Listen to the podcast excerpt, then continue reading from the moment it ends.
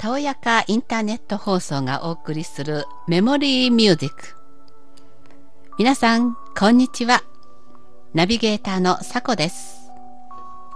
今回ご紹介するのは動物が何かを救ったという話。皆さんも聞いたことがあるのではないでしょうか。動物たちが看護師のように活躍した感動エピソードをご紹介します。相思相愛の2匹。ワンコが大好きで散歩のたびに遊びに来ていたのでこの家で飼ってもらうことになった元野良の猫の話。晴れて家族になったのに大好きなワンコが子宮蓄膿症という重病にかかってしまいました。すると猫はワンコに毎日寄り添い始めました。心配で仕方ないのか猫は毎日ラウンドを欠かしません。まるで「生きてる?」と言わんばかり。夜中もラウンド。ケージに入っていてもラウンド。猫の看病のおかげで犬は高齢にもかかわらず回復しました。けれども今度は猫が目の病気に。きっと看病してくれたお礼なのでしょう。今度は犬が猫を見守り続けました。仲の良い2匹は今ではすっかり元気になって以前のようにじゃれ合っています。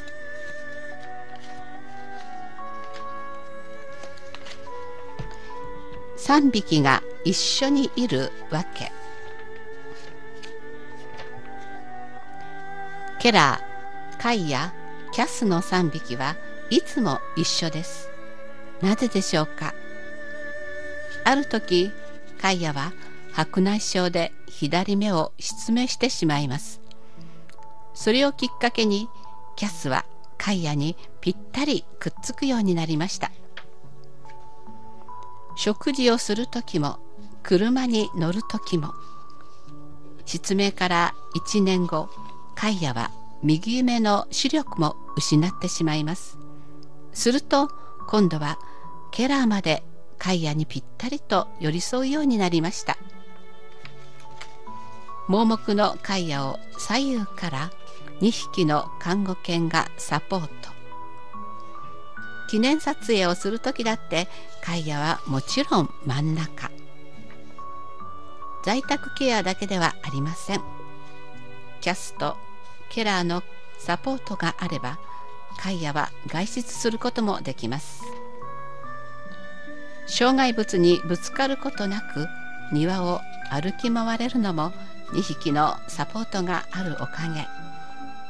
3匹の犬たちは助け合うことの大切さを教えてくれました。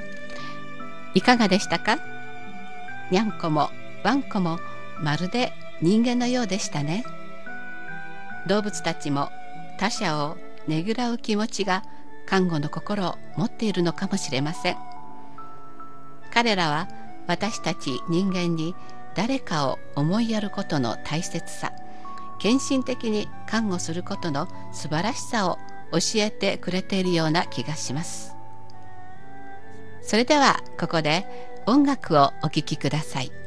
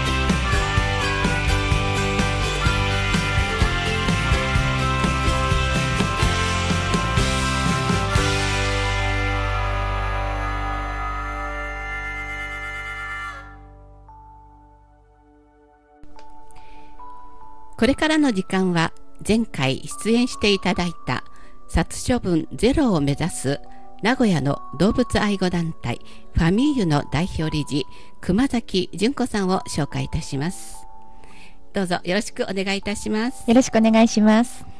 えー、と前回も引き続き、えー、今回もまた今ペットブームですよね、はい、たくさんの多くの方がペットに癒されてると思いますけれど、はい、はい、まずペットを飼うにあたってのアドバイスなどお話しいただけますでしょうか？はい。まずはですね、きちんと犬猫の寿命を考えて飼いましょうということなんですけども、はい、今現在とっても犬の犬や猫の寿命が、はい、ペットの寿命が伸びてきてるんですね、はい、まあ、それはフードが良くなってたりとか、医療が進んだりとかっていうような理由が挙げられるんですけども、非常に伸びてまして本来ならば、まあ、大型犬ですと10歳前後、小型犬ですと15歳前後の寿命というふうに言われてるんですが実際のところ、まあ、大型犬は15、6歳ぐらいまで生きてるワンちゃん多いですし、小型犬ですと二十歳を超えた、成人式を迎えたワンちゃんとかも周りにたくさんいるんですね。はい、でも猫に関しては、一番そうですね26歳っていう長寿の猫ちゃんも、まあ、身近にいるぐらい寿命が非常に伸びてきてるんですね。で例えばその犬や猫を飼いましょうってなった時に、自分が50歳60歳、もしくは70歳だったらどうでしょうっていうことなんですよね。でちゃんとそのペットの寿命を長めに考えてい。ただいて、自分の年齢と合わせて先に自分が言ってしまわないようにということを考えて飼っていただきたいんですよね。はい、なですので、やはりもうその60歳70歳という、まあ、シニア世代の方がペット飼いたいわっていう場合は、もう0歳から買うのではなく、えー、まあ、ある程度年齢のいった犬や猫、はい、今保護犬とか保護猫、はい、たくさんいますので、はい、はい、そういった犬猫を迎えていただくことっていうのも一つの手ですし、はい、まずはとかもありますもんね。そうですね、そういったものもありますので、そういったところで選んでいただくとか、まずはとにかくその寿命をきちんと考えて、はい、自分の寿命と、はい、犬猫の寿命を考えて飼ってくださいということがまず一つですね。はい、じゃあもうそれが一番大切ですよね。そうですね、大切ですね。はい、わ、かりました。ありがとうございます。その他に何かありますか？そうですね。えー、まあ犬におきましては、はい、いろんな犬種の犬がいるじゃないですか。まあ先ほども言いましたように大型犬、うん、小型犬、はい、でその大型犬でもいろんな犬種がありますし。小型犬でもいろんな犬種があるんですよね、はい、まあ、今とにかく流行っているのはトイプードルであるとか、チワワであるとか、はい、で一昔前だとシーズーだったり、ダックスフンドだったりするわけなんですけども、その犬の犬種の特徴特徴っていうんですか、はい、特性をきちんと分かった上で、勉強した上で、買いましょうっていうことをお伝えしたいんですけども、そうですか、はい、私も実はチワワを飼ってたんです。はい。はい。でもあのもううちの子もねちょっとそれをお聞きした以上にあの少し少なかったように、はい、10歳前後で亡くなっちゃったんですよ。はいはい、でまあね本当にもっとね生きてほしかったんですけど、はい、もう犬は本当に寿命徐々に伸びてますもんね。そうですね。はい、はい、はい、そういうことがはい。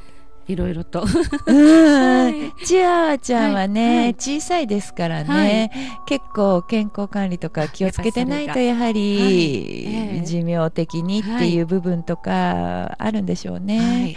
はい。そうなんですよね、はい、なので、えー、まあ、きちんとそのワンちゃんの特性を勉強して、そこから自分のライフスタイルに合った犬種を選ぶということが大切になってくると思うんですけどね。はい、はい。まあ、例えば、マンションなんかで狭いところで大型犬飼います、なかなか難しいですよね。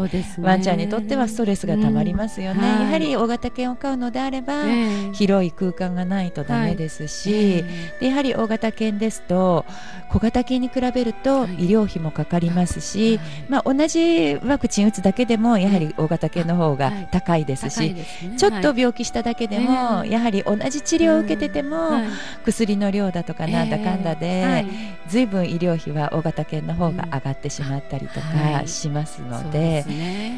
とにかくそういうふうに自分のライフスタイルと顔を考えて、自分のライフスタイルに合った犬を飼うということですよね。そうですか。はい。はい、ありがとうございました。はい、本当にたくさんいろいろアドバイスいただきまして、はい、私も本当に今回もまた買いたいなっていう気持ちがあるんですけど、はい、もう熊崎さんにこうしてね教えていただいてやはりその先を考えて、はい、自分の寿命も考えて買うということが大切ですね。はい、はい、すいません。ありがとうございました。ありがとうございました。動物愛護団体ファミーユの代表理事熊崎純子さんをご紹介いたしました。